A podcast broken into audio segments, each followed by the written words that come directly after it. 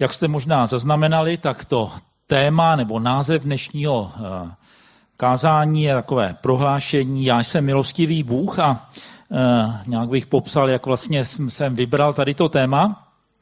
Když jsme v červnu měli modlitební staršovstva. My se dvakrát eh, měsíčně scházíme jako starší a diakony k modlitbám, pokud možno naživo, i v těch posledních měsících spíš u počítačů, ale eh, v tom červnu jsme se sešli dohromady a modlili jsme se taky za léto, co vlastně v létě dělat, to jsme ještě nevěděli, jak to všechno bude.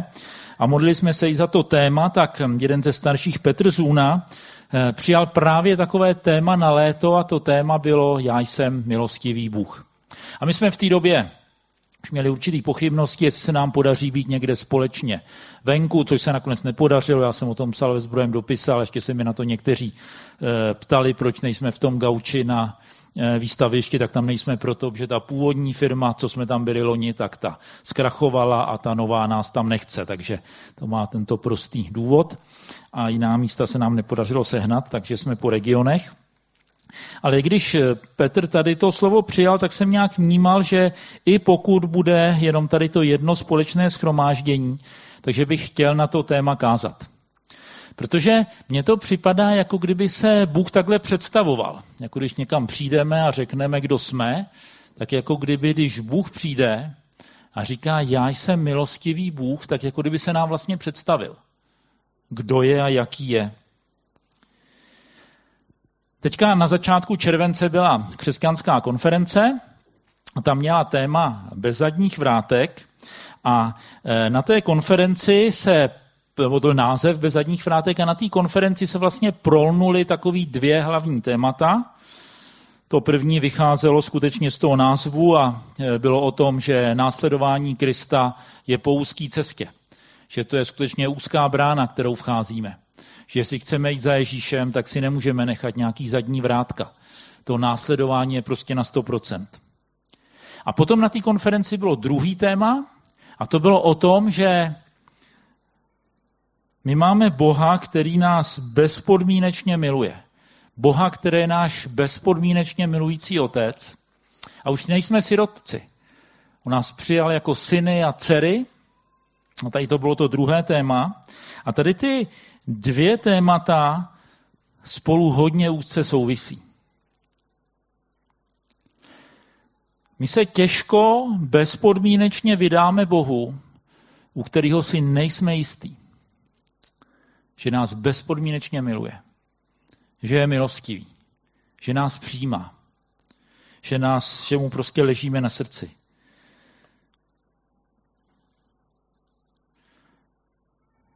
Nedám bezpodmínečně svůj život někomu, pokud bych nevěděl, že má ke mně ten vztah lásky a milosti. Protože vím, že tu milost budu potřebovat.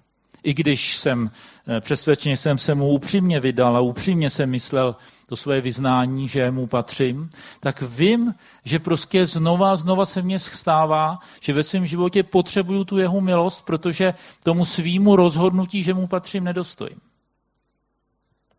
A stejně je to i opačně.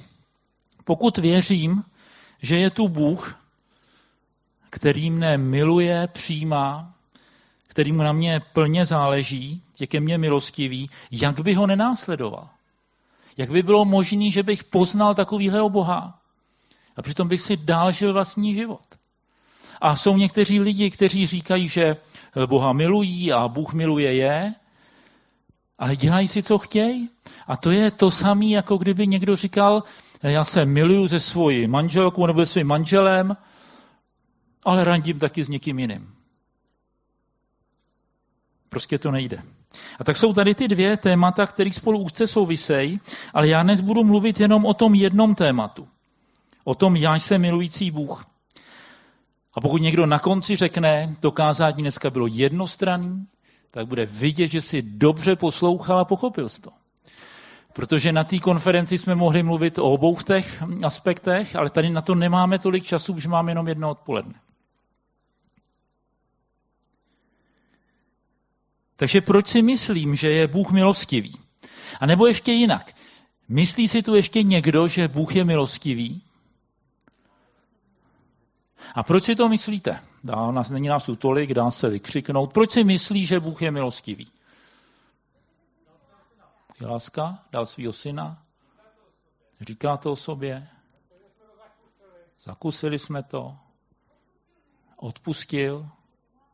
Pomáhá nám? Asi bychom mohli takhle pokračovat. Všechno to, co tady zaznělo, tak to prostě ukazuje na to, že Bůh je milostivý. A e, já jsem si to pro sebe schrnul vlastně do takových dvou důvodů, které tady taky zazněly. Ten jeden důvod je, že jsem poznal jeho jednání se sebou a s dalšími lidmi. A poznal jsem, že on skutečně jedná milostivě. A u sebe teď ani nemám na mysli, e, když jsem před lety k němu přišel poprvé, když jsem v něho uvěřil, když to určitě taky. Ale potom si vybavuju různé situace ve svém životě kdy jsem prostě nezůstal věrný tomu svýmu závazku, že ho budu následovat. A on mě to prostě nedal sežrat. On znova projevil svoji milost. Někdy mě usvědčil z nějakého jednání a bylo to nějak bolavý, ale projevil svoji milost. A viděl jsem, jak projevil milost v životech mnoha lidí. Teď před nějakou dobou jsem měl takovou výsadu nějakou dobu vést jednoho muže, který byl asi o, asi o, o něco víc než o deset let mladší než já a mm, eh, on zažil v životě hodně těžkých věcí a taky udělal hodně špatných věcí. A eh, my jsme mluvili o tom jeho životě, mluvili jsme o tom, co on udělal. A tady ten chlap, který mu je bezmála 50, když prostě mluvil o těch věcech, co udělal a uviděl boží dobrotu, tak on se prostě rozbrečel. Moc chlapů, kterým jak 50 nebrečej. Ale on nebrečel proto, protože hold jako eh, se mu staly taky nějaký blbý věci. On brečel nad tím, že udělal nějaký blbý věci. A ta boží milost z toho vytáhla. A on dneska žije prostě jiný život, než žil předtím. A tak to je ta jedna věc. Já jsem viděl mnohokrát Boha, který se jako milostivý projevil. Ale pak, jak taky tady zaznělo, on to o sobě říká. Jak už jsem zmiňoval, on se tak vlastně představuje. Když se podíváme do druhé knihy Mojžíšovi, tak ve 34. kapitole tam eh, Mojžíš přijímá knihy zákona. Ono už je to po druhé, ono nejdřív mu je dal přímo Bůh, pak je má napsat Mojžíš, takový delší příběh, mnozí ho asi znáte. A ten zákon, my někdy říkáme deset přikázání, to tak, tak v Bibli nikdy není, je to vlastně někdy, eh, že říkají deset slov, takových jako deset božích prohlášeních, eh, který, jak jsem slyšel, četl v jedné knize, to je takových deset věcí, když je nějaká společnost ztratí, tak přestává fungovat. Když lidi skradou, zabíjejí se, jsou si nevěrní, závidějí si, křivě svědčej proti sobě, tak prostě ta společnost se sype.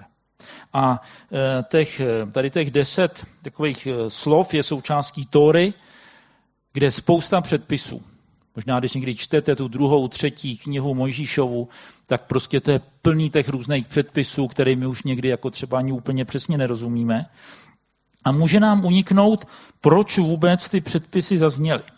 A je zajímavý, že když hospodin mluví s Mojžíšem v té 34. kapitole, tak Mojžíš předtím ho žádá, jestli by ho mohl vidět a hospodin říká, mě nemůžeš vidět, to by si umřel.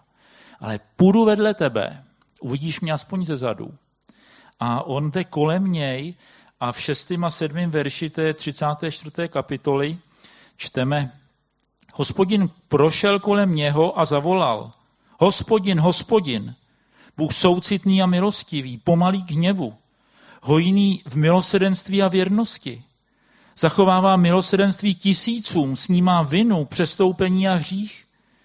Jistě však nenechá vyníka bez trestu, navštěvuje s trestem vinu otců na synech i synech synů, na třetí i čtvrtou generaci. Takže Bůh jde, mluví sám o sobě a říká soucitný, milostivý, pomalý k hněvu. To by se dalo přeložit trpělivý. V podstatě bychom měli, mohli říct, že Boha hned tak něco nenaštve. Někdy čteme v písmu, že se hněvá, ale to fakt trvá. To fakt trvá. On není ten, jak si ho někdo představuje, že číhá na nějakou chybu. ale jemu to fakt dlouho trvá, než se rozněvá. Zachovává milosrdenství a věrnost.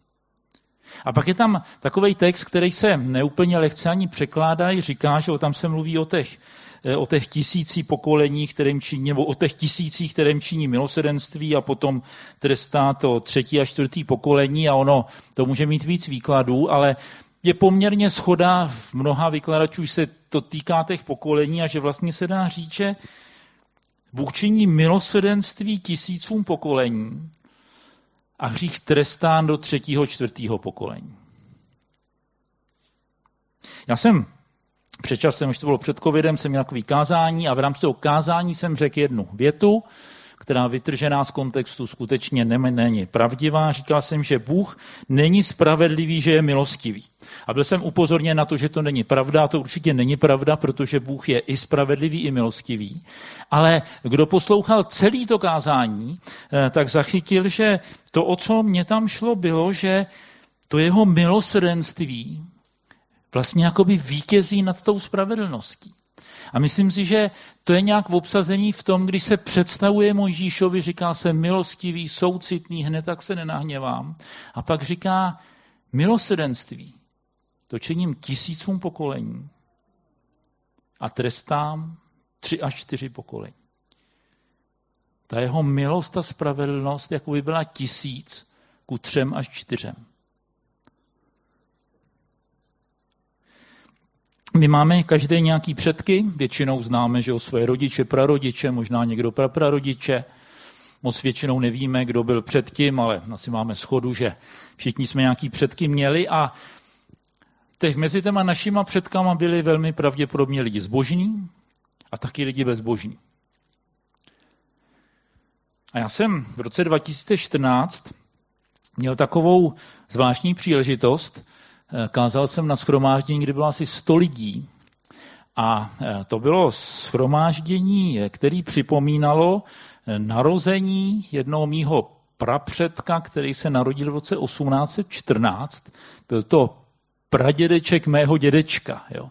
Takže skutečně už hodně, hodně daleko ode mě. A ty lidi, co tam seděli, tak to byli jeho potomci nebo jejich rodinní příslušníci protože bratranec mýho dědečka, ten emigroval do Ameriky a teďka jeho vnuk prostě nechal udělat takový ten gerontologický strom, že jo, takže eh, jsme tam vlastně měli tady to setkání a měl tu výsadu tam kázat a zvěstovat ten svým některým teda už příbuzným v úvozovkách, eh, že jsme měli společného předka někdy třeba těch několik desítek až stovek let vzadu, eh, taky evangelium. A v rámci toho gerontologického stromu se objevilo, že když byl ten toleranční patent za Josefa II., tak v té vesnici, s kterým pocházel taky můj tatínek, tak tam se nějaký můj předek Jiří Ondraček přihlásil jako ten tajný evangelík a ono se dochovalo v těch archivech, jak opakovaně během té protireformace s tou vesnicí jsou problémy, že jsou tam ty tajní evangelíci a se nedaří najít, kde mají schovaný ty Bible a to jsou zápisy těch, v těch eh, archivech, které se vedly. A já jsem si uvědomil, že Bůh nezapomněl na věrnost tady toho mýho prá, prá, prá, já nevím kolika předka. A že i mě žehná kvůli němu.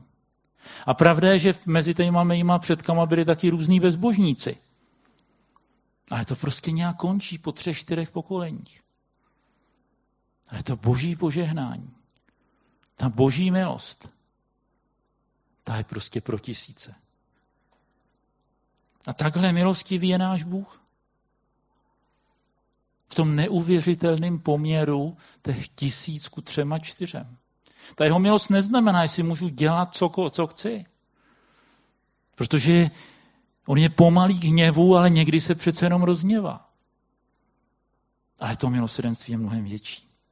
A když eh, pán Ježíš v Matoušovi ve 12. kapitole, tak on tam vysvětluje význam soboty, právě s ním přeli ty farizeové vlastně, co ta sobota znamená. On jim vysvětloval, že eh, to je právě sobota, že je pro člověka. Oni vlastně hájili jakoby nějaký ty předpisy, co se mají eh, dodržovat. A na závěr toho, tady toho příběhu je připomenutý text z proroka Izajáše, text, který byl o Kristu. A v té 12. kapitole 20. verši tam je napsáno nalomený rákos nedolomí a doutnající knot neuhasí, dokud nepřivede právo k vítězství. Taková charakteristika Krista je to projev milosedenství. Možná si se někdy ve svém životě cítil nebo cítila jako ten knot, který už dohořívá. A možná každý z nás se někdy ve svém životě takhle cítil. Prostě říkali jsme si, je to s náma nějaký špatný. A Bůh nikdy neudělal a nikdy neudělá to, že by přišel a svouknul by nás. On přijde, dechne, respektive dá svýho ducha a my můžeme znova zahořet. To je ten projev jeho milosedenství. To je projev jeho milosti. A možná i teďka si tady a tvůj život je nějak nalomený. Ale Bůh ten život nedolomí. On nás zve, aby jsme šli k němu. A říká, miluj tě a chci ti prokázat milost. Nikoli pro tvé zásluhy, protože žádný nejsou. Ale pro ty Kristovy zásluhy. A tak ta otázka není o tom, jak se cítíme, není o tom, jaká je zrovna ta reálná situace našeho života. To, o co jde, to je to, jestli přijdeme ke Kristu nebo ne. A možná si tady a nikdy si ke Kristu ještě nepřišel, si tady jako nějaký host, někdo tě pozval, vlastně možná úplně váháš, jestli to, co říkám, vlastně tak je. Ale i ty dneska můžeš ke Kristu přijít. Já jsem dneska dopoledne eh, čet takový článek, kde je kousek eh, životopisu eh, současného arcibiskupa v Canterbury, což je vlastně nějaká, to není hlava anglikánské církve, protože vedoucí anglikánské církve je oficiálně král nebo královna, ale vlastně ve skutečnosti je to on, kdo tu církev řídí. A on se obrátil na vysoké škole, když jako nevěřícímu mu svědčil nějakého spolužák a on tam říká, já jsem se tenkrát modlil a říkal jsem, Ježíši, moc o tobě nevím, ale přijď do mýho života. A tak začal jeho život s Kristem. A to může i dneska udělat. A možná už s Bohem nějakou dobu chodíš a přesto si připadá, že je něco zlomeného v tvém životě. A Bůh to nechce dolomit. Bůh to chce narovnat a opravit. Jak se milost prakticky projeví? To je poslední text, do kterého se dneska podíváme. Je to žalm 51. To je žalm, který napsal král David. Král David ho napsal, když k němu přišel prorok Nátan a prorok Nátan k němu chodíval docela často, protože to byl jeho blízký spolupracovník. Vidíme z Bible, že um, ještě vydržte, ještě vydržte, kluci. Ještě za chvíli. Eh, eh, ten eh, přišel k němu ten prorok Nátan a tentokrát nepřišel, jako k němu chodíval mnohokrát, ale tentokrát mu přišel zvěstovat slovo, který ho usvědčilo z hříchu který toho Davida usvědčilo z toho, že je cizoložník a že zařídil vlastně nájemnou vraždu. On jako král viděl eh, ženu, která se eh, koupala v potoce. Byla to žena jednoho vojáka, dokonce muže, který je vypisovaný v seznamu těch jeho hrdinů, takže on se s ním určitě znal, měli v podstatě nějaký vztah. A on tu ženu si nechal přivíst, vyspal se s ní, když otěhotněla, tak to snažil nějak zařídit tak, aby to vypadalo, že otěhotněla s tím svým manželem. A když se mu to nepovedlo, tak zařídil takovou situaci, že ten její manžel eh, padl v bitvě. A ten Nátan přichází a přináší boží slovo, který toho Davida usvědčí. A ten David si uvědomí, že fakt jednal špatně. On uznává svůj hřích, prosí o odpuštění na základě božího milosedenství, na základě boží milosti. On vůbec neříká, hele, já ti věrně roky sloužím. A vůbec neříká, to se mi stalo jednou, už se to nestane, já si polepším. Ne, on ví, že to je prostě průšvih. A že vlastně před Bohem nemá žádnou šanci. Že jediná jeho šance, to je boží milosedenství. Jediná jeho šance že on slouží Bohu, který je milostivý. A tak volá o tu boží milost a e, potom se taky modlí, protože vyhlíží, jak se ta boží milost má projevit. A v tom 51. žalmu on se ve 12. verši modlí Stvoř mi čisté srdce, o Bože. Obnovme mnitru pevného ducha. On je přesvědčen, že to boží milosrdenství, ta boží milost přinese to odpuštění, ale způsobí taky nějakou změnu. Mluví o stvoření nového srdce. Srdce, který je nezatížený hříchem. Srdce, který už nebude toužit po hříchu, ale bude toužit eh, po spravedlnosti a právu. A pevného ducha. My jsme asi mohli tomu povídat, co to všechno může znamenat pevného ducha, ale myslím, že určitě to znamená ducha, který je věrný Bohu. Který už se neobrací k hříchu. On nevolal k Bohu jenom o odpuštění, který potřeboval. Volal Bohu o život, protože věděl, že svým jednáním prohrál život. Ale modlil se i za nějakou změnu. Protože součástí toho volání bylo, že už to nikdy nechce zopakovat. Už nikdy nechce udělat něco, jako udělal. A David věřil v boží odpuštění a v, boží, a v Bohem vyvolanou změnu. A věřil v tomu, protože věděl, že takhle milostivýho Boha máme. Že on nehledá oběti, výkon, nehledá nějaký skutky bez víry. Nečeká, že budeme nějak zákonicky vybudujeme nějaký zásluhy.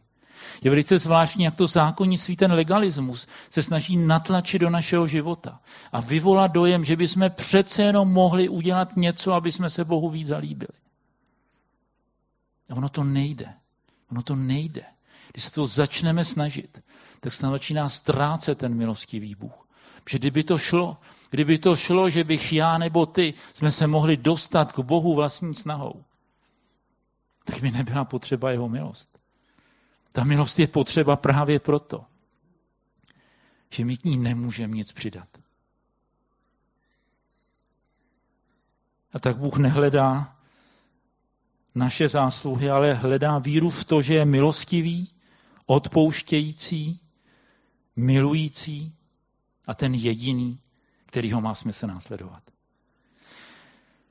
Já jsem nadšený z toho, že takovýhle Boha, který nás adoptoval, který nás přijal jako syny a dcery, že takovýhle Boha máme.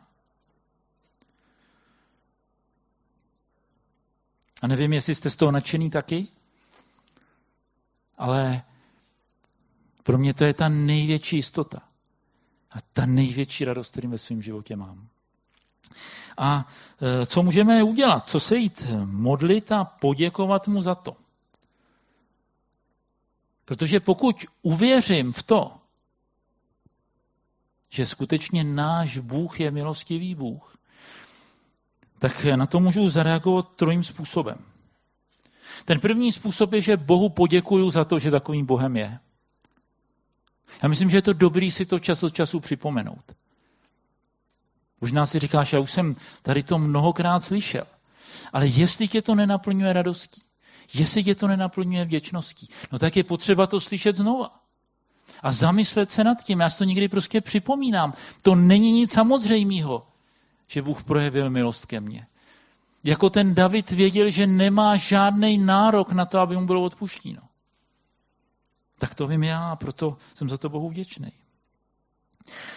Ta druhá možnost reakce je, že to vím, ale nějak potřebuju požádat, aby ta jeho, abych tu jeho milost ve svém životě viděl. Možná, že to víš, ale přece jenom o tom někdy pochybuješ. Přece jenom si říkáš, že si ta boží milost je fakt takhle bezpodmínečná. A já si myslím, že někdy ty pochybnosti právě souvisejí s tím, co jsem říkal, s takovým tím zákonnictvím, kdy v nás zůstává nějaký dojem, že bychom se přece jenom mohli Bohu nějak zavděčit. A ono to nejde. Bohu se nemůžu nějak zavděčit. On mě všechno dal. On už mě nemůže víc milovat. Nemůžu něco ve svém životě pro něj udělat, aby mě najednou začal víc milovat, protože to nejde. To neznamená, že nás někdy nevolá k tomu, aby jsme něco udělali. Až ten projev naší lásky znamená, že něco uděláme, nebo naopak zase něco neuděláme. A tím se mu nějak nezavděčím. A ta třetí možnost reakce je, že pokud tě od té boží milosti odděluje nějaký hřích, no tak činit pokání a spolehnout se na tu jeho milost. Jak už jsem říkal, možná jsi v situaci, kdy jsi nikdy ke Kristu nepřišel a můžeš to udělat dneska. A možná jsi v situaci, jako byl král David, že už mnohokrát si, eh, nebo mnoho, mnoho let s Bohem žiješ, ale teď je v tom životě něco, co znova potřebuje tu boží milost. A tak pojďme, pojďme přečíst a společně se modlit ten 51. žalm. Nebudeme ho číst celý, začneme třetím veršem, protože to je modlitba. David se modlí a já si myslím, že se k té modlitbě můžeme připojit a můžeme společně se takhle modlit. A David říká, smiluj se nade mnou, Bože, podle svého milosedenství. Podle svého hojného slitování vymaš má přestoupení. Dokonale mě umyj od mého provinění a od mého hříchu mě očisti. Já svá přestoupení uznávám, svůj hřích mám před sebou ustavičně. Proti tobě samému jsem zřešil. Udělal jsem to, co je zlé ve tvých očích. A tak jsi spravedlivý, když mluvíš, jsi dokonalý, když konáš soud. Hele, byl jsem sploděn nepravosti, matka mě počala v hříchu. Hele, ty máš zalíbení v niterné opravdovosti a v skrytu mi dáváš poznat moudrost. Očisti mě od hříchu izopem a budu čistý, umyj mě a budu nad sníh bělejší. Dej, ať uslyším veselí a radost, ať se zaradují kosti, které zdeptal. Skryj svou tvář před mými hříchy a všechna má provinění vymaš. Stvoř mi čisté srdce, o Bože. Obnov mé nitru pevného ducha.